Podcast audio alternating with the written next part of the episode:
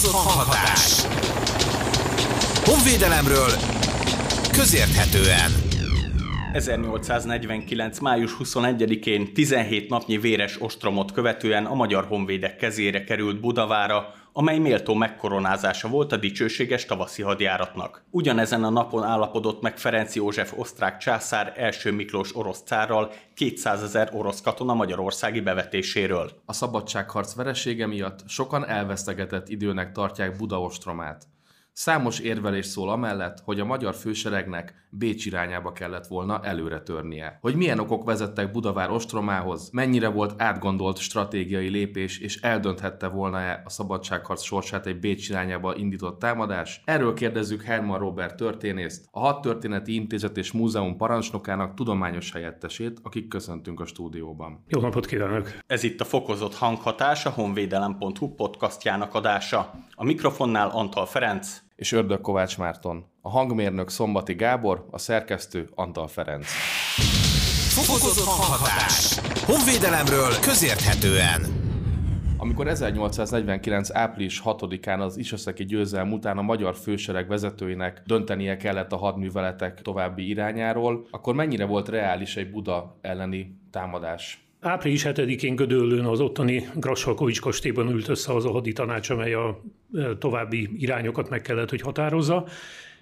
Tudomásunk szerint egyedül Kossuth Lajosban, az Országos Honvédelmi Bizotmány elnökében, tehát a végrehajtó hatalom fejében fogalmazódott meg az a gondolat, hogy hát olyan szépen mentek eddig a dolgok, a magyar hadsereg eddig három győzelmet aratott 60-nál táp Jóbicskénél, Isaszegnél, hogy hát akár érdemes lenne egyenesen neki menni a főváros előtti császári védővonalnak, és megpróbálni úgymond menetből elfoglalni a budai várat. Ezzel a tábornokok többsége nem értett egyet. Magáról a haditanácsról egyébként nincsenek igazán megbízható forrásaink, tehát különböző visszaemlékezésekkel dolgozhatunk, de amennyire a, a későbbiek alapján lehet rekonstruálni a dolgokat, fölhívták arra a figyelmet, hogy egyrészt Pest előtt van egy viszonylag jól megerődített osztrák védvonal, másrészt pedig, hogy még hogyha le is küzdenék ezt a védvonalat, hát ott van a Duna, és ott van a Lánchíd, amit addig a fog az ellenség önként átadni a honvédseregnek, már csak azért is, mert a budai várat addigra már nagyjából megerősítette az ellenség, és hát a várvédő lövegek azok kiválóan alkalmasak lettek volna arra, hogy bármilyen átkelési kísérletet megpróbáljanak meghiúsítani. A tetejében a tavaszi hagyárat első és második szakaszának az alapvető célja az mégiscsak az volt, hogy a magyar kézen lévő, de a császári csapatok által 1848. december vége óta zárolt és ostromolni kezdett komáromi erődöt megpróbálják fölmenteni és ezáltal rákényszerítsék a császári hadsereget arra, hogy a főváros közvetlen környékét is elhagyja.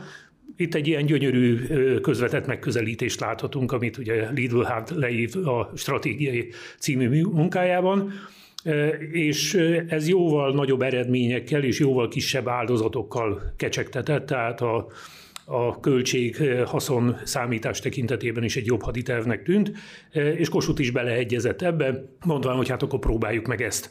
Tehát a, a budai várnak, illetve általában a főváros visszavételének a szándéka az természetszerűleg megvolt, mondhatni már 49. januárja óta megvolt, amióta a magyar kormány kénytelen volt elhagyni a fővárost, de a hadsereg vezetői úgy látták, hogy közvetett eszközökkel sokkal jobban elérhető, mint hogyha hát Hűbele Balázs módjára neki mennek a főváros előtt egyébként túlerőben lévő császári csapatoknak. A gödölői haditanácsot ugye említette. Pár nappal később egy bizalmas levélben megírta Görgeinek a Buda bevétele iránti óhaját. Meglepte ez Görgeit? Alig ha lepte meg, hiszen a Honvédelmi Bizotmány elnöke, akkor már kormányzó elnök, ugye Kossuth ezt közvetlenül a függetlenség és a trónfosztás kimondása után írja ezt a levelet, amikor őt kormányzó elnöki választották. Tehát a Honvédelmi Bizotmány elnöke, illetve kormányzó elnök már többször kifejezte az ezzel kapcsolatos véleményét és szándékát, és ezt megerősítette egyébként éppen a függetlenség és a trónfosztás kimondása, hiszen Kossuthnak az volt a feltételezése, hogyha a függetlenséget el akarják ismertetni külföldön, főleg a nyugati nagyhatalmakkal, akkor ennek a, az egyik szükséges kelléke az, hogy a magyar főváros az a magyar csapatok, illetve a magyar kormány kezén legyen. Ez egyébként teljesen logikus gondolkodás volt.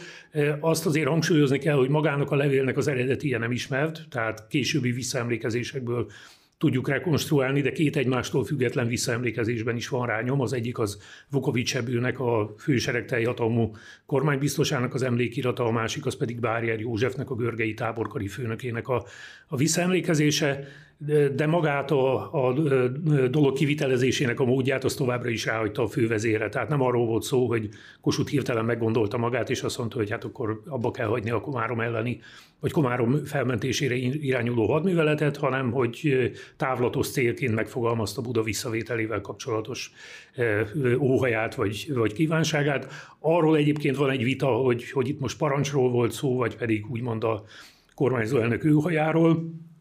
De hát azért tudjuk, hogy ha az államfő szeretne valamit, az majdnem olyan, mint hogyha megparancsolná. Akkor lehet azt mondani, hogy itt politikai szándékok keveredtek a harcászati stratégiával? Voltak éppen igen, de hát ez minden háborúban így van. Tehát ugye Clausewitz óta tudjuk, hogy a háború a politika folytatása más eszközökkel, és azért alapvetően normál esetben a, a politikai vezetés határozza meg azokat a célokat, amelyekért a hadseregnek magának harcolnia kell.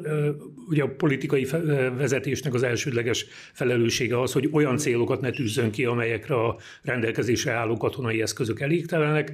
Ebben az esetben azonban nem erről volt szó. Tehát azt lehetett tudni, hogy ha sikerrel jár a Komárom felmentését célzó akció, akkor vagy bejön az a számítás, hogy a császáriak harc nélkül kiürítik nem csak mondjuk a, a védtelen Pestet, illetve a budai polgárvárost, hanem esetleg a, a budai várat is. Ha meg nem, hát akkor ugye ott, ott kell megoldani ezt a kérdést, de Kossuth minden esetre kifejezte azt a kívánságát, hogy Buda visszavételével koronázzák meg a tavaszi hadjáratot, amennyiben önmagában az ellenség nem hajlandó kiüríteni magát a várost. Erre volt lehetőség, hiszen Nagyváradon volt a hadipar központja ebben a szakaszban, valamint a tavaszi hadjárat során is ugye egy ostromhoz az ágyuk elengedhetetlenek, és ha jól tudom, Tápióbicskénél még ágyukat is veszítettünk, tehát hogy ilyen szempontból hogy állt a magyar sereg? Ugye a, a hadseregnél tábori lövegek voltak, ami azt jelenti, hogy, hogy három fontos, hat fontos, illetve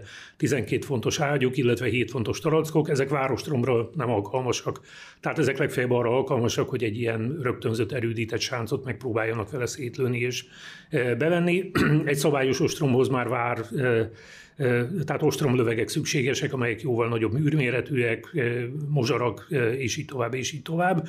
Ezeket természetszerűleg nem vitte magával a magyar hadsereg, mert útközben csak fölöslegesen akadályozták volna a mozgást. Notabene nem is tudom, hogy a Tiszántúlon egyáltalán voltak-e ilyenek. Azt viszont lehetett tudni, hogy ha elérik Komáromot, a Komáromi várban ott vannak ilyen jellegű lövegek, tehát ha feltétlenül szükséges, akkor nyilván a Komáromi erődből ezeket lehet biztosítani. Az elsődleges feltétel az minden esetre az volt, hogy a komáromi erődöt mentsék fel, és ez 1849. április 22-én megtörtént észak felől, 23-án felszámolják a csallóközi ellenséges állásokat, majd pedig 25-éről 26-ára viradó éjszaka átkelnek a Dunának a jobb partjára, ahol felszámolják a déli ostromzárat, és a nap folyamán megütköznek azzal a császári fősereggel, amely éppen a magyar hadseregnek a Komárom felé történő előretörése miatt úgy döntött, pontosabban a vezetője Ludwig Welten táborszernagy úgy döntött, hogy nem zárja be magát ott a, a Duna kanyarba, vagy a Dunának ebbe a kanyarulatába, illetve a fővárosba, hanem megpróbál kijutni ebből a csapda helyzetből, és hát a következő szilárd védelmi vonalon, a Rába vonalán foglalnak állást, Gyakorlatilag itt egy ilyen találkozóharc jön létre, amely, hogyha a taktikai eredményeket nézzük, akkor egy döntetlen, mert hogy a magyar hadsereg fölmenti a komáromi erődöt, felszámolja az ostromzárat, súlyos csapást mér egyébként magára az ostromseregre, majdnem egy komplet zászlóajat elfognak a császári csapatokból, ilyen azért korábban nem nagyon volt. A császáriak viszont viszonylag kis veszteségekkel megúszszák ezt a, az összeütközést, sikerül magukhoz csatolni az ostromseregnek az ott lévő dandárjait, és sikerül nagyobb veszteség nélkül visszavonulni a Rába vonalára, és hát aztán gyakorlatilag a, a front az ott 1849. június végéig meg is áll. És hát itt kellett eldönteni azt, hogy mi legyen a, mi legyen a folytatás. Annyiból egyébként, amit felvetett, ugye a nagyváradi utánpótlási bázis az mindenképpen fontos, mert Nagyváradról nem csak lövegeket lehetett szerezni, amelyekkel azért többé-kevésbé el volt látva a hadsereg, hanem sokkal inkább a lőszer utánpótlás volt a fontos, és a tavaszi hadjáratnál az első szakaszban ez még viszonylag jól működött, a második szakaszban viszont annyira meghosszabbodott az utánpótlásnak az útvonala, ami már a hadseregnek az akcióképességét vagy az ütőképességét is veszélyeztette. Van olyan korabeli leírás, pontosabban olyan emlékirat, amely szerint a, az április 26-i komáromi csatában a magyar huszárok egy része már azzal foglalkozott, hogy a, az ellenség által kilőtt ágyugójókat kergette a csatatéren, és vitte oda a magyar tüzéreknek, hogy legyen mit visszalőni a feladóra. Az kétségtelen, hogy hát nem nagyon volt tábori tüzérségi lőszere ekkor már a, a magyar hadseregnek. Egyetlen egy olyan hadtest volt a hetedik, amelyet ekkor már Pöltenberg elnő ezredes vezényel, amely még többé-kevésbé el volt látva megfelelő mennyiségű tábori lőszerrel, de ez kevés lett volna ahhoz, hogy a, az egész hadsereg számára egy megnyugtató tartalékot jelentsen. Fokozott hanghatás. Honvédelemről közérthetően mik voltak az érvek és ellenérvek az ostromot illetően, illetve miért nem indult a magyar honvédsereg Bécs irányába? Hát ugye itt megint egy olyan eseményről van szó, az április 27-i vagy 28-i Komáromi haditanácsról, amelyről nagyon sok visszaemlékezést ismerünk, de voltak éppen a részletek tekintetében nagyon kevés konkrét ismeretünk van, éppen azért, mert ezeknek a, ezek a források, ezek mind 1849 után, tehát már a szabadsághoz leverését követően Keletkeztek ugye Görgei emlékiratok, Lapka György emlékiratok, különböző haditörvényszéki vallomások és egyebek Bájer Józsefnek, a Görgei vezérkari főnökének a visszaemlékezése, vagy Vukovics evőjé. Ugye a, a komáromi utolsó csata az nem csak azt mutatta meg, hogy a honvédsereg képes volt végrehajtani ezt a hadműveletet, hanem rámutatott arra is, hogy hát itt azért az ellenséggel, amennyiben folytatják a hadjáratot, még komoly gondok lehetnek. Ugye a tavaszi hadjárat egésze az önmagában egy, egy meglehetősen kockázatos vállalkozás volt, mert hogy egy olyan hadszintéren indított a Honvéd fősereg támadást, ahol hadszintéri méretekben az ellenség túlerőben volt, mind élőerőben, mind tüzérségben, most itt a minőségi fölényről nem is beszélve, tehát hogy régebben felállított, jobban kiképzett, jobban felszerelt zászlóhajakkal, tüzérütegekkel, lovas ezredekkel volt dolguk, és ennek ellenére minden egyes ütközetben és csatában sikerült azt elérni, hogy a az ellenségnek kevesebb egysége legyen ott. De erre nem lehetett biztosan számítani. Tehát a tavaszi hadjárat végeredményeként az egymástól sokszor ilyen 50-60-70 kilométerre elkülönülten csatázó ellenséges hadosztályokat, dandárokat, hadtesteket, ezeket nagyjából sikerült egy térségbe, Bécs előterébe összenyomni, és ezeknek a, a jelentős része egyáltalán nem volt leharcolva. Tehát az a császári hadtest, amelyik a legtöbb csapást szenvedte, ez Jelosisnak az első hadteste volt, e, azt a főváros feladását követően nem vitték el a nyugati határ irányába, hanem leküldték a délvidékre, hogy ott a szerb felkelésnek a megingott pozícióit próbálják megerősíteni. E, ugye ez, ez szenvedte el a legtöbb csapást, tehát ugye Tápióvicskénél is harcolt, a Kisaszegnél is, utána a Rákosmenti harcokban szintén. A másik ilyen az a, a Franz tábornoknak a harmadik hadteste volt. Itt ugye fontos hangsúlyozni, hogy Schlicknek a csapatai kiválóan helytáltak mind a 60 ütközetben, mind az Isaszegi csatában, notabene ott nem is az egész vett részt, csak az egyik hadosztálya és ugyanilyen kiváló teljesítményt nyújtottak április 26-án Komáromnál. Na most a császári második hadtest Anton Csorics altából nagy vezetésével, ez gyakorlatilag szinte egy puskalövés nem adott le az egész tavaszi hadjáratban, mert mindig valahogy oda küldték, ahol a magyar képen nem voltak, és mindig onnan vonták el, ahol a magyar képen áttönni kényszerült, vagy készültek, és ez meglátszott az április 26-i Komáromi csatában, amikor azért ott a magyar balszánynak elég eh, komoly gondokat okoztak ezek a, a császári zászlójak, illetve lovasezredek, a klapkának a gyalogságát eh, nevezetesen majdnem legázolták. Tehát azért látszott, hogy, eh, hogy itt még van tartalék ezekben a, a császári csapatokban, és főleg, hogyha egy-egy arányú, vagy mondjuk másfél egy arányú küzdelemre kerül sor, akkor ott olyan sok jót nem lehet ebben a tekintetben várni. Ugye a másik nagyon fontos tényező az volt, hogy Görgei nem az egész honvéd fősereggel állt Komáromnál, hanem a, az első, a harmadik, illetve a hetedik hadtesttel, ami hát nagyjából egy olyan 24-25 ezer főt számlálhatott ebben az időszakban. A többiek, tehát a Aulik Lajosnak a második hadteste, a hetedik hadtestnek a Knetti hadosztálya, illetve Asbót Lajos alezredesnek a tizenkettedik hadosztálya, ezek közvetlenül a főváros előterében álltak. Na most ezeket elvileg persze lehetett volna csatlakoztatni, akkor mondjuk a létszám főmegy egy olyan 45 ezer fő körülre, hogy pontosan mekkorára azt nem tudjuk, mert nincsenek egyidejű és teljesen reális létszámkimutatásaink, de még így is az ütközet létszámok tekintve a Bécs előtt álló császári hadsereg május 1-én több mint 50 ezer főt számlál, tehát olyan 55 ezer fővel lehet számolni. A teljes létszám az olyan 70 ezer fő volt, de hát ebben benne voltak a szabadság, voltak lógósok, meg azok, akiket csak élelmezési csalás céljából tartottak nyilván a, a létszámban, és hát tüzérségben is, hogyha megnézzük az arányokat, akkor mondjuk nagyjából egy olyan 60 a 40-hez volt a császári, illetve a magyar tüzérségnek a, az aránya. És a, a császáriak ugye a saját utánpótlási forrásaik felé vonultak vissza, ezt hangsúlyozni kell, és hozzá kell, hogy tegyük, hogy Bécs ott volt mögöttük is, Bécsnek ekkor még meglehetősen komoly erődítményei voltak. Tehát a, a, az erődítményeket majd csak az 1850-es, 60-as években fogják lebontani. Tehát még hogyha feltéve, de meg nem engedve, ugye nyílt mezőn sikerül is megvenni a császári csapatokat, egyáltalán nem biztos, hogy mondjuk a honvédseregnek lett volna elegendő ereje és energiája arra, hogy bevegye Bécset. Ezek ugye önmagukban is szerintem elég súlyos érvek.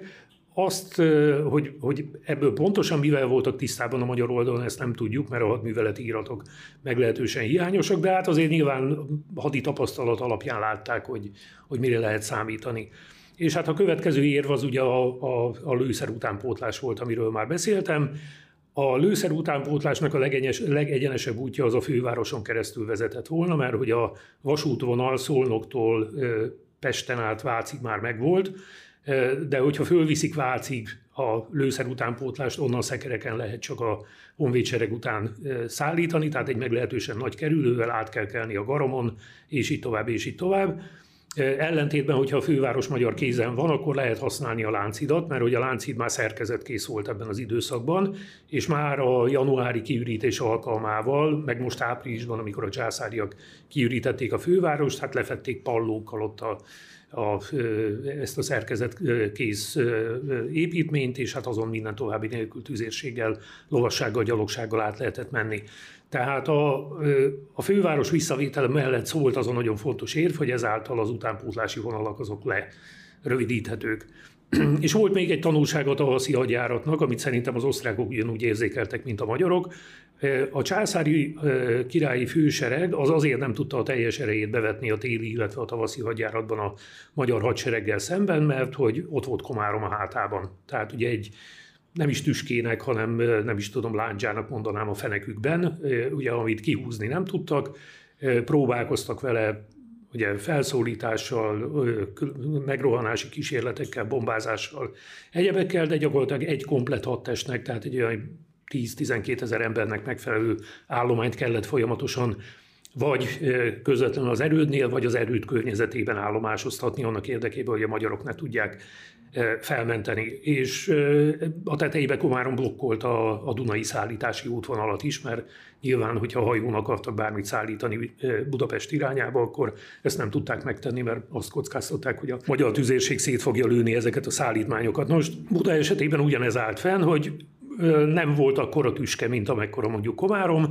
de azért nagyon kellemetlen lett volna a következő hadjáratba úgy belekezdeni, hogy az ország közepén van egy olyan erődítmény, amely blokkolja a Dunai szállítás útvonalát, blokkolja magát a Láncidat, ugye magát a közép-magyarországi úthálózatot, és mindig hátrafelé kell nézegetni, hogy nem történik-e valami baj. Notabene szerintem maga az a lehetőség sem nagyon állt fenn, hogy a főváros előterében lévő valamennyi csapatot a Komárom környékéhez csatlakoztassák, mert akkor a Dunatisza köze az katonai értelemben véve üres marad. És hát azt nem tudták, hogy a Jelosics hadtestének például mi a feladata. Tehát minden további nélkül megtehette, hogy nem tudom, Paksnál fogja magát, és át kell a, a Dunatisza közére, és onnan megindul Debrecen felé, senki nem állította volna meg. Tehát nem, nem volt mivel, és már csak ezért is kellett ott különböző erőket hagyni. Szerintem ezek mind fölvetődtek, vagy legalábbis amennyire meg lehet állapítani a, a visszaemlékezésekből, ezek mind fölvetődtek. Klapka György vezérőrnagy volt az, aki leginkább kardoskodott amellett, hogy Budát minden áron vissza kell szerezni, és vele szemben Bájer József, a főseregnek a táborkari főnöke volt az, aki azt mondta, hogy, hogy hát a, a lendületet tartani kéne minden tekintetben, és nem is a Duna jobb partján kéne folytatni az előrenyomulást, hanem a bal parton. Ha elérik Pozsonyot, Pozsonyt, ezzel már ő magában rákényszerítik a császári erőket arra, hogy adják fel a, a jobb partot, és hát utána majd meglátjuk. Görgeinek állítólag ellentétes volt a véleménye, tehát ő úgy gondolta, hogy a jobb kell folytatni a támadást, és Bécs újhely irányába előre törni, mert ott jelentős császári katonai raktárak voltak. Ezt Nagy Sándor József tábornoknak az Aradon tett vallomásából tudjuk. Én erre korabeli íratot nem találtam, de persze minden elképzelhető, tehát azért egy haditanácson is nyilván számos ötlet megfogalmazódik, de végül is a haditanács úgy döntött, hogy számba véve a rendelkezésre álló erőket, lehetőségeket, azt, hogy a lőszer utánpótlás az valahogy nem akar megérkezni, és hogy ezáltal katonailag tiszta helyzetet lehet teremteni, és ott voltak a politikai szempontok, tehát hogy a fővárost a, politika, a legfőbb politikai vezetőnek, ugye Kossuth Lajosnak a kívánsága is volt, hogy visszavegyék, úgy döntöttek, hogy hát akkor megpróbálják Budát elfoglalni. Még egy dolgot érdemes itt hangsúlyozni, nem ostrommal számoltak. Tehát ugye arra gondoltak, hogy a császári hadsereget annyira súlyos csapás érte ebben a hadjáratban, hogy, és hát Buda nem tartozott az első rangú erődítmények közé, tehát nem volt mérhető nem csak Komáromhoz, hanem mondjuk Arathoz, Temesvárhoz vagy Gyulafehérvárhoz sem, hogy arra gondoltak, hogy hát a, a budai erőd előtt, hogyha fölvonul 30 ezer vagy 40 ezer magyar katona, akkor ez önmagában akkora hatással lesz a várőrségre és a vár parancsnokára, Heinrich Henci vezérőrnagyra, hogy méltányos feltételek mellett meg fogják magukat adni. A tetejébe olyan hírek is érkeztek, hogy a várban lévő zászlójak egyike az lengyel, egy másik zászlója az olasz. Ezek ugye nem lesznek annyira lelkesek attól, hogy ő felsége a császár érdekében meg kell védeniük egy védelemre nem különösebben alkalmas erődítmény, tehát hogy nem, nem fogják annyira erőltetni a védelmet, vagy akár át is állnak, megadják magukat, nem tudom, lenyújtják a kezüket a az ostromlóknak, tehát lényeg az, hogy a hadsereg az egy ilyen nagyszabású demonstrációval készült, és úgy érkeztek meg a, a budai erőd alá 49. május 4-én, egy, egyébként nagyjából egy időben, tehát logisztikai szempontból egy példaszerűen szinte egy hadgyakorlat precizitásával végrehajtott műveletről van szó. Úgy érkeztek meg oda, hogy csak tábori lövegek voltak náluk és hát innen kellett már aztán folytatni a továbbiakban a dolgokat. Fokozott hanghatás. Honvédelemről közérthetően. Miután megérkeztek a magyar seregek Budavárához, Görgely egy levelet is küldött uh, Hencinek. Pontosabban uh, miről győzködte itt a várat védő császáriakat? Görgely megpróbálta meggyőzni Hencit arról, hogy a budai uh, vár, uh, amelyet úgymond erődítménynek neveznek, az nem alkalmas a védelemre, és uh, hát, hogy Henci ne teljesítsen egy ilyen Don Quixote-i feladatot, tehát, hogy ne próbáljon meg valami olyasmit védeni, ami a védelemre teljesen alkalmatlan. Becsületes hadifogságot ígért a várőrség tagjainak, ez ugye azt jelentette volna, hogy például a tisztek megtarthatják az oldalfegyvereiket, teljes vagyonbiztonságot, tehát mindenki megtarthatja a magánvagyonát, és ennek a, a meglétét a továbbiakban szavatolják. és egyébként hozzátette, hogy Amennyiben Henci visszautasítaná ezeket a feltételeket, akkor is felszólítja arra, hogy a, a védtelen Pestet ne bombázza, tehát ne lövesse tüzérséggel, mert onnan nem fogja támadás érni a budai erődöt. Amennyiben ezt megtenné, vagy amennyiben például a láncidat bántaná, akkor a várőrség a semmifajta kíméletre nem számíthat. Ezt a, az üzenetet egy fogoly császári tisztel, egy Stefán nevezetű főadnaggyal küldte föl, azért, mert hogy korábban a magyar hadiköveteket rendszeresen letartóztatták a, a császáriak. Na most a hadikövetnek egyébként volt annyi esze, hogy azt is elmondta, hogy hol van a görgei főhadiszállása. A Városmajorban volt a Remetéhez címzett fogadóban, tehát alig, hogy a követ járásnak vége volt, a császári tüzérség azonnal elkezdte lőni a, a Remete fogadót és nagyjából egyébként a követjárással egyidejűleg Görgei mindjárt elrendelt egy akciót is, mert hogy azt látta, hogy azért ahhoz képest azért viszonylag jó meg van erődítve a, a vár, tehát hogy pusztán gyalogsági rohammal, főleg úgy, hogy ostromlétrák sem nagyon voltak egyelőre készületben, nem nagyon lehet bevenni, ugye a tábori tüzérség nem volt alkalmas arra, hogy réslőjön, viszont volt a várnak egy gyenge pontja, tudnélik a vízellátás, a budai várban lévő kutak nem tudtak elegendő vizet adni a polgárságnak, illetve a várőrségnek, és ezért úgy oldották meg a dolgot, hogy a, a Duna partján, nagyjából ott a, a Batyányi tér magasságában volt egy vízkivételi mű, ugye akkor még inni lehetett a Dunának a vizéből, hát ez manapság súlyos járványokat okozna, hogyha valaki ezzel próbálkozna, és ezt a vízkivételi művet, ezt egy cölöpsánc, egy úgynevezett paliszád védte. Görgeinek az volt az elképzelése, hogyha ezt a paliszádot a vízkivételi művel együtt sikerül elfoglalni, és magát a vízkivételi művet rendszer gyakorlatilag sikerül lerombolni, akkor előbb-utóbb a várőrség rákényszerül a megadásra, mert hogy szomjan fognak halni. Igen, ám de ez nem volt olyan egyszerű. Ugye a, a Kmetti György ezredes által vezetett hadosztálynak kellett megpróbálni ezt elfoglalni, és valóban május 4-én két rohamot is végrehajtottak, azonban a császáriak mindkettőt véres fejjel visszaverték.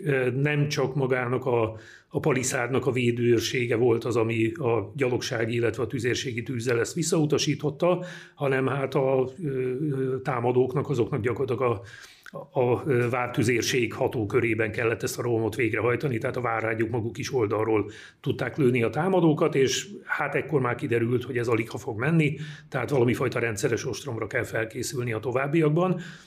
Lényeg az egyébként, hogy Henci maga visszautasította a fegyverletételi felszólítást, és szintén felszólította Görgeit arra, hogy Pest felül esze ágában ne legyen támadást intézni, mert különben szét fogja lövetni a gyönyörű aldunosolt, amit egyébként a későbbiekben ténylegesen meg is tett. Fokozott hanghatás. Honvédelemről közérthetően. Görgely ebben a bizonyos levelében utalt Henci magyar származására is. Henci mennyire volt magyar? Ez egy nagyon érdekes és nagyon jó kérdés. Ugye a császári hadseregben rengeteg úgynevezett torniszterként, tehát ilyen háti bőrön gyerek volt. Ez azt jelentette, hogy ide-oda vezényelgették, helyezgették a tiszteket a birodalom egész területén, és hát bizony megesett, hogy egy német vagy egy olasz apának Magyarországon vagy Galíciában született fia, ettől még az illetőből nem lett sem magyar, sem pedig lengyel. Ugye a Henci esetében ő egy svájci családból származik, a ha jól emlékszem, akkor a nagyapját vagy a dédapját azt még valami összeesküvés miatt végezték ki Genfben, Friedrich Schiller még drámát is írt róla. A papa az már a császári királyi hadseregben szolgált, és hát éppen Debrecenben volt az állomás helye, amikor a kis Heinrich meglátta a napvilágot. Tehát gyakorlatilag egy olyan osztrák tábornokról beszélünk, akinek svájci gyökerei vannak, de Debrecenben született.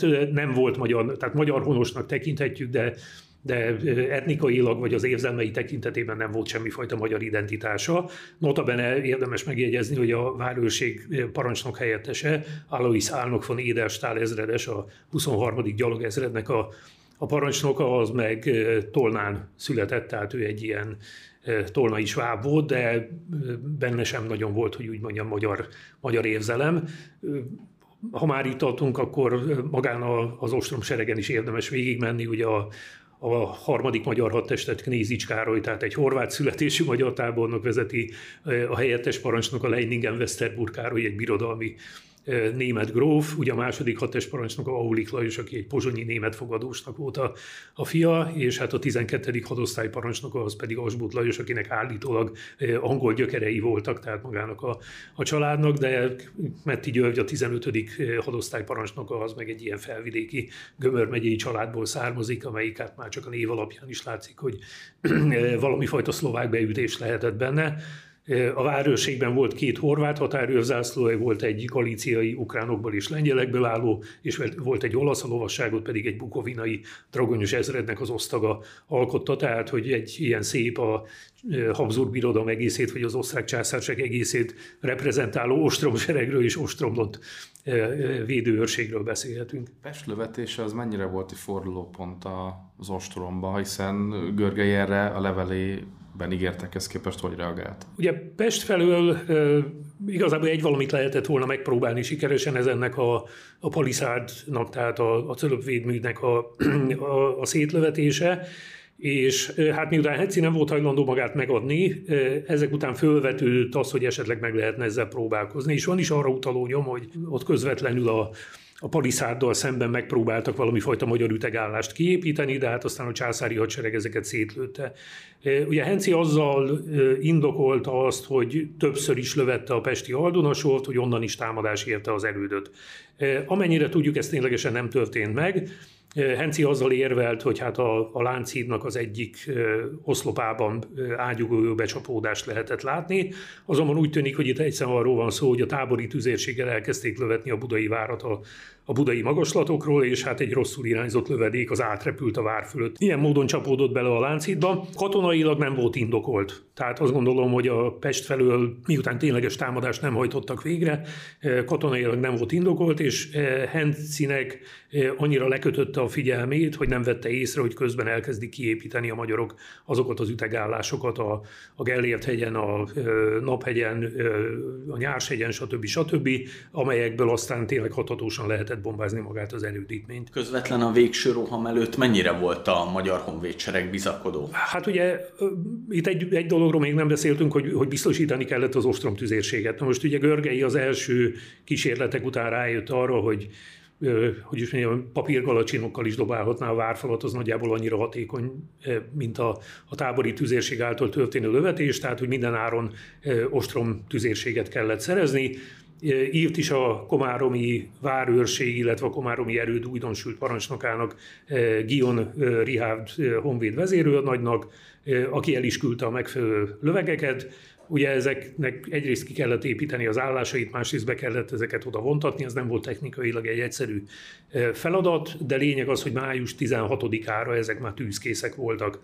És el is kezdték lőni a várfalat, Ugye főleg ott a Fehérvári kapu és a Fehérvári rondella környékén, mert olyan hírek érkeztek, hogy ott a várfal az viszonylag gyengébb.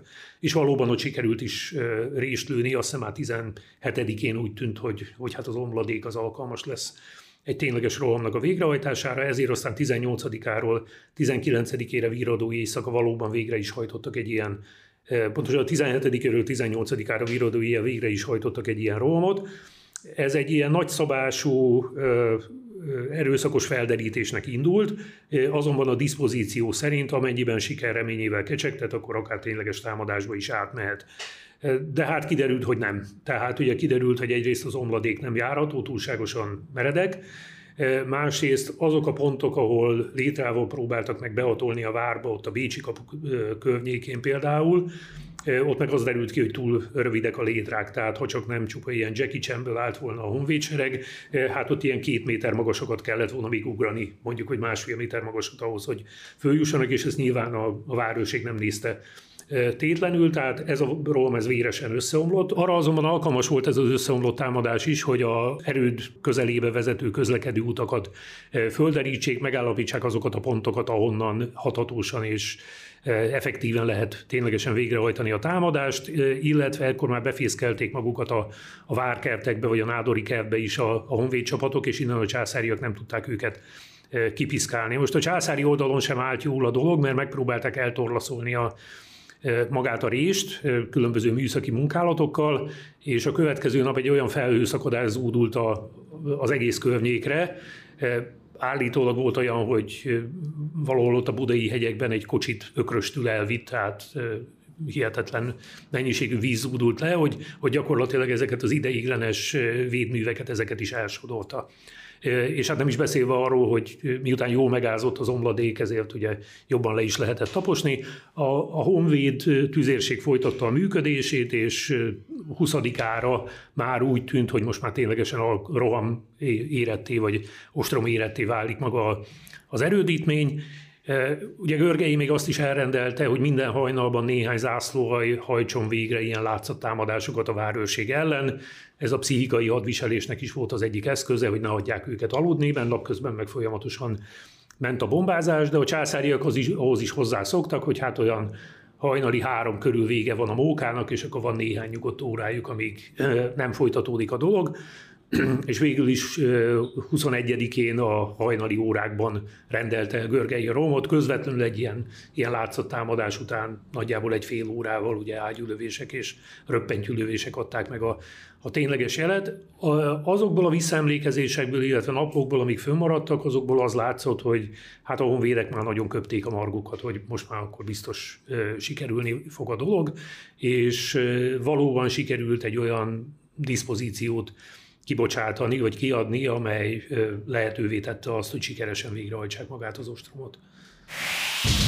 Fokozott hanghatás. Honvédelemről közérthetően. Ez a roham ez nem volt olyan pátoszos, mint a filmekben, hogy a visszaemlékezések szerint nagyon véres, kemény kézi folyt. A, a döntő támadás az a Fehérvári Rondella térségében, tehát ott az ott lőtt résen indult meg, és gondoljunk bele, hogy a fönn ugye ott állnak a császári katonák, meg a lőrésekben a, a, a bástyánál, és hát egyesével próbálják meg levadászni, vagy leszedni magukat a honvédeket. Ugye azért annyira nem volt könnyen járható sem, tehát például a Rómot vezető Nagy Sándor József tábornok az hol két lábon, hol négy kézláb vitte fölfelé a csapatait, Azonban már az első vagy a második lendülettel sikerült egy-két zászlóajnak megvetni a lábát, itt főleg a 47. Zala megyei zászlójat kell megemlíteni, ugye ennek a, a frissen verbuvált zászlótartója, Püspök Irácián volt az, aki az első honvéd zászlót kitűzte magára a várfalra, de utána azért a várőrség az ténylegesen nagyon vitéző védelmezte magát, és meglehetősen nehéz volt végrehajtani magát ezt a a támadást ugye az egyik honvéd törzs, a 39. gyalogezred egyik zászlójának a parancsnok az halálos sebet is kapott, és hát tegyük hozzá, hogy a másik oldalon is eh, számtalan tiszt esett el ebben a kézitusában. Eh, hasonlóképpen véres volt a Bécsi kaput környékén végrehajtott támadás, itt a tetejébe létrán kellett megmászni a, az erődítménynek a falait. Megpróbálták ugyan berobbantani a Bécsi kaput, de ez nem sikerült, annál is inkább, mert belülről el volt falazva, tehát még hogyha a kapu maga megsemmisül, akkor is ott lett volna egy ilyen jó méretes tégla torlasz és ugyanígy a többi ponton is meglehetősen nehéz volt az előrejutás. Itt volt arról vita, hogy mondjuk az olaszok azok talán nem annyira erőteljesen védelmezték a maguk állásait, de hogyha megnézzük az egyes alakulatok veszteségeit, akkor azt látjuk, hogy arányait tekintve az olasz zászlóhaj az nagyjából ugyanannyit veszített, mint mondjuk ez a galíciai, ukrán, lengyel vagy a két horvát határőrzászlóhaj. Akik nagyon rosszul jártak, azok a császári tüzérek voltak, mert rájuk nagyon mérgesek voltak a honvédek, ugye Pest, ostrom, vagy Pestnek az ágyúztatása miatt, és hát ezért akit elkaptak, annak elég jó esélye volt, hogy leszoronyozzák. Nem mindenkivel jártak el így, de van Tambónak egy festménye, ami a, az ostrom utáni állapotot mutatja be az egyik bástyán, és hát ott látszanak ezek a szerencsétlenek, a szabolt tüzérek, ugye egymás hegyén hátán fekszenek a holtesteik, kicsit a Francisco Gólyának a háború borzalmairól készített részkarc sorozatának a világát és azáltal megjelenített szörnyűségeket mutatja meg. Hencivel mi történt? Henci maga is személyesen részt vett az erődítménynek a védelmében, és egy zászlóajnak a 12. Vilmos gyalogezred egyik zászlójának az élére állva próbálta meg a Szentgyörgy tér térségében megállítani a honvédeket, és itt kapott haslövést. Na most ugye nagyon érdekes, hogy Közvetlenül az ostrom után számtalan személyiség hát dicsekedett az, hogy ő adta le ezt a halálos lövést, és közvetlenül 1867 után is számtalanan voltak olyanok, akik tudták, hogy, hogy ők voltak, vagy valaki más volt az, aki leadta a lövést, viszont a szabadságharc leverését követően találkozni olyan okmányjal, ahol valaki arról kér igazolást, hogy nem ő lőtte le a hencit, annak ellenére, hogy elterjedt róla, tehát ugye ez a, a hősiességnek is megvan a maga helyi értéke, illetve a, a maga kockázata. Azt lehetett tudni, hogy ez a lövés ez halálos. Egy leszedett ajtóra fektették föl, és hát egy ilyen szomszédos házba vitték be. Számtalan ábrázolás van arról, hogy Görgei megvédi a haldokló Hencinek a holtestét a berontó honvédek dühjétől. Ennek azonban semmifajta alapja nincs, ez egy ilyen képzelet szülte történet volt. Görgei valóban meglátogatta Hencit, és hát Henci nem volt vele hajlandó szóba állni. Görgei meg utána azt mondta, hogy hát szerencséje, hogy meghalt, mert ő meg kénytelen volna felakasztatni, tudnélik megfenyegette a, a várőrség parancsnokát még május 4-én, hogy amennyiben ugye bombáztatja Pestet, akkor nem számíthat semmifajta kiméletre. Nem is beszélve arról, hogy ő ugye magyar honosnak minősült, tehát ilyen módon a hazaárulás mindenfajta ismérvét kimerítették a cselekedetei, hozzátéve, hogy ő már 1848. októberében gyanúba került, amikor a Péterváradi várőrség parancsnokává nevezték ki, hogy együttműködik a délvidéki szerb felkelőkkel, ezért aztán október közepén valamikor le is tartóztatták és a fővárosba vitték, és amikor a magyar kormány 49. januárjában elhagyta a fővárost, akkor Henci ott maradt, tehát nem vitték magukkal tovább, és így reaktiváltatta magát a császári hadseregben, tehát minden tekintetben, ha úgy tetszik, nem csak gyanúsnak, hanem bűnösnek minősült a, a magyarok szempontjából, de azáltal, hogy május 21-éről 22-ére víradó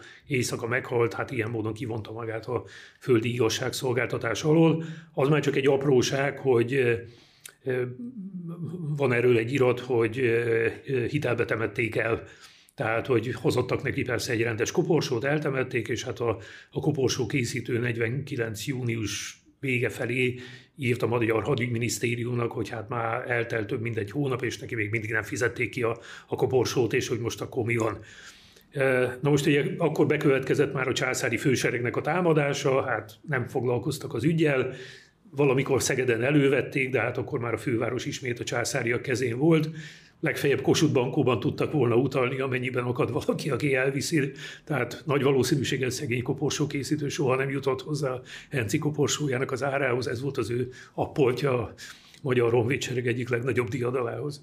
Kossuthnak érdekes mozgása volt a város troma után, hiszen próbálta magáról lerázni ezt a felelősséget, sőt egyenesen azt is mondta, hogy a magyar honvédseregnek Bécs ellen kellett volna vonulnia. Ez egyfajta ilyen politikai menekülő útvonal volt, vagy hogy értelmezzük Kossuthnak ezt a viselkedését? Hát ugye Kossuth az a fajta ember volt, akinek minden kellett volna. Tehát van egy másik szintén elveszett levele, amiből az látszik, hogy amikor Görgei odaért Buda alá, akkor már Kossuth megint elkezdett ötletelni, hogy, hogy hát mi lenne, hogyha csak az Aurihot hagynák ott Buda alatt, és mi lenne, hogyha nem tudom, üldöznék a császáriakat a lovassággal, meg hogy esetleg próbálják meg elfogni a Jelosics hadtestét. Ugye erről a, a Görgeinek a válaszából, illetve a Ludvig János az új főkormány biztos egyik leveléből lehet értesülni, és maga Kossuth is utal rá egy későbbi 1850 körül keletkezett visszaemlékezésében, majd pedig 49. szeptember 12-én a Vidini levélben, amelyben a görgei járulásának a, a vágyát megfogalmazza, abban már ugye az szerepel, hogy, hogy hát a görgei folytatta volna az előrenyomulást Bécs alá, akkor Bécs érett alma gyanánt hullvala ölébe, és azt állítja, hogy hát ő Görgeinek azt írta, hogy, hogy az ellenséget kell követnie, ha az ellenség Budánál lesz, akkor ugye oda menjen, ha viszont Bécs felé vonul vissza, akkor Bécset kell megpróbálni elfoglalni.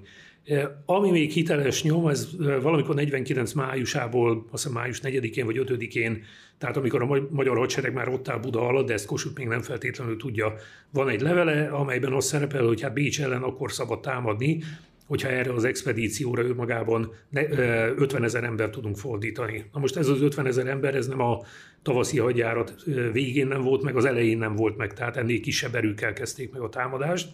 Meg lehetett volna, mert hogy ez nincs benne a köztudatban, de a tavaszi hadjárat terve arra a feltételezésre épült, hogy a, az erdélyi hadsereg, amely ugye felszabadította addigra Erdély 90%-át, kijön a bánságba, felszabadítja azt is, aztán kisöpri a Bácskából is a szerb meg a császári erőket, és utána a Dunának vagy a jobb partján, vagy a bal partján fölvonul, és oldalba vagy hátba támadja a császáriak főerőit. Tehát számítottak arra, hogy Bemapó valamikor megjelenik tízezer emberrel, vagy a Dunatisza közén, vagy a Dunántúlon. Na most ezek soha nem jöttek meg. Tehát gyakorlatilag a, a hadjáratot azt úgy hajtotta végre a honvéd fősereg, hogy az a beígért erősítés, amire számítottak, az nem érkezett meg. És ebben a tekintetben egyébként szerintem még nagyobb a teljesítmény, hogyha ha ezt figyelembe veszük, ha ez a tízezer ember megjött volna, akkor meg lett volna az 50 ezer ember a Bécs elleni expedícióra. Az más kérdés, hogy ez mennyire lett volna sikeres vagy nem sikeres, de, de lényeg az, hogy Kossuth maga is úgy látta, hogy nincs meg az az erőfölény, ami a Bécs elleni támadást lehetővé tenni, legalábbis 49 májusában. A szabadságharc leverését követően, amikor már lehetett tudni, hogy májusban volt a fordulópont, mert hogy utána jöttek a muszkák, hát ugye mindenki elkezdte keresgélni, hogy hol rontottuk el. És fönnállt az vagy hát ugye az a logikus következtetés okat, hogy hogyha nem foglalkoznak Buda visszavételével, hanem helyette folytatják a támadást Bécs irányába, akkor talán még az oroszok beérkezése előtt döntővereséget lehetett volna mérni a császári hadseregbe.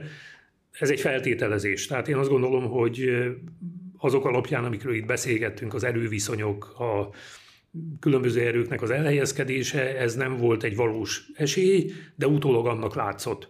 És ugye Kossuth meg, akinek azért, ha nem is döntő szerepe, de szerepe volt abban, hogy a Buda visszavétele mellett is, vagy Buda visszavétele mellett döntött a haditanács, hát utólag minden ilyen alól megpróbálta magát mentesíteni, tehát itt egy klasszikus áthárításról van szó. Notabene maga Görgei is az emlékirataiban azt írja, meg a már 1849. augusztusában megfogalmazott ilyen összesítő hát összefoglalójában, hogy Buda ostroma az egy súlyos katonai hiba volt, mert ő is így látta, hogy hogy ott dőltek el a dolgok. Az azonban, hogy a koltások valamit úgy láttak, az nem feltétlenül jelenti azt, hogy ténylegesen úgy is volt. Tehát én azt gondolom, hogy mi az utókor, amely már egy kicsit bölcsebb, meg sokkal több mindent tudunk, ugye amit a magyar oldalon nem tudtak az ellenséges erők létszámáról, helyzetéről, azt mi már tudjuk. Tehát ennek alapján én azt gondolom, hogy mind Kossuthnak, mind Görgeinek az ezzel kapcsolatos véleménye az hamis feltételezésen alapult. Hozzáteszem, hogy 1848. októberében egyszer a császáriak már elveszítették Bécset az október 6-i Bécsi forradalom következtében. Ez semmifajta akadályt nem jelentett abban a tekintetben, hogy megszervezzék a visszacsapást, tehát október végére visszafoglalták a fővárost, és az oroszok így is úgy is jöttek volna. Tehát akkor legfeljebb az lett volna, most ez a mi lett volna a klasszikus kérdése, hogy a honvédsereg 49 májusában Bécs alól kénytelen visszavonulni az országnak a védelmére, miután megindul az a 200 ezer orosz katona az északi meg a keleti határokon. A veresség ellenére miért volt jelentős fegyvertény mégis Budapár bevétele? Hát én azt gondolom, hogy ez volt a, a honvédsereg dicsőségének a zenítje. Tehát, hogy megkoronázták vele magát a tavaszi hadjáratot, hosszú idő óta először is utoljára a magyar hadsereg önmaga szabadította fel az ország fővárosát, Tudjuk, hogy sem 1686-ban, sem 1945-ben ez nem így történt, és ez volt a szabadsághoz egyik legrövidebb ideig tartó ostroművelete. Tehát amikor azt mondják, hogy Görgei, mit tudom én, heteket veszített itt, hát tessék megnézni, hogy Aradot 1848. októberétől 49. június 30-áig kellett ostromzár alatt tartani, hogy hajlandó legyen megadni magát. Temesvár soha nem sikerült elfoglalni, a dévai sziklaváracskát azt azt hiszem, hogy négy hétig tartották ostromzár alatt, mire végre az a ott lévő 60-70 román határőr hajlandó volt magát megadni.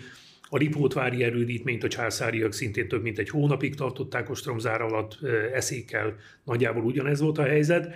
És a tetejébe itt az is kiderült, hogy hát nem, nem azzal foglalták el az erődítményt, hogy nem engedtek se kis, se, senkit, és megvárták, amíg megtörik a várőrség, hanem rohammal, és ilyenre egyébként másik példa nem volt 1848-49-ben az ellenségnek nagyon komoly veszteséget okoztak. Tehát jellemző, hogy amikor Bécsbe megérkezik a, a várbevételének a híre, akkor azonnal elkezdenek árulókat keresni. Először azt mondják, hogy a Henci volt az. De hát aztán kiderült, hogy haslövésbe meghalt, ugye az árulók nem haslövésbe szoktak hősi halált halni.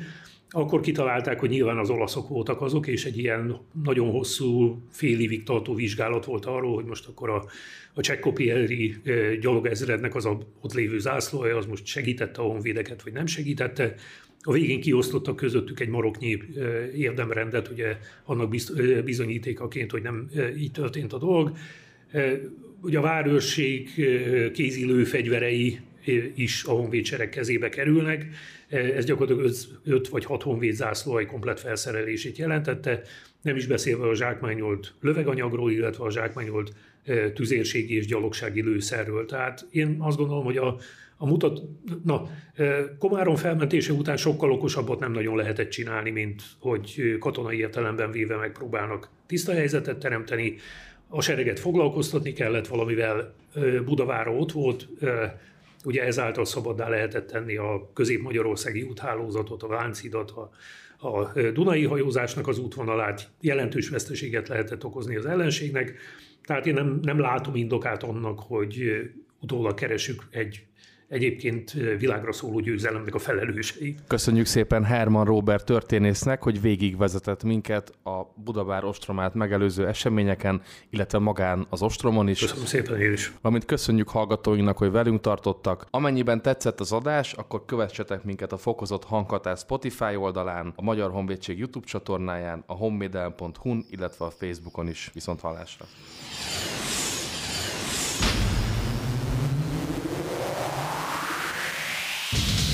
Fokozott hanghatás. Honvédelemről közérthetően.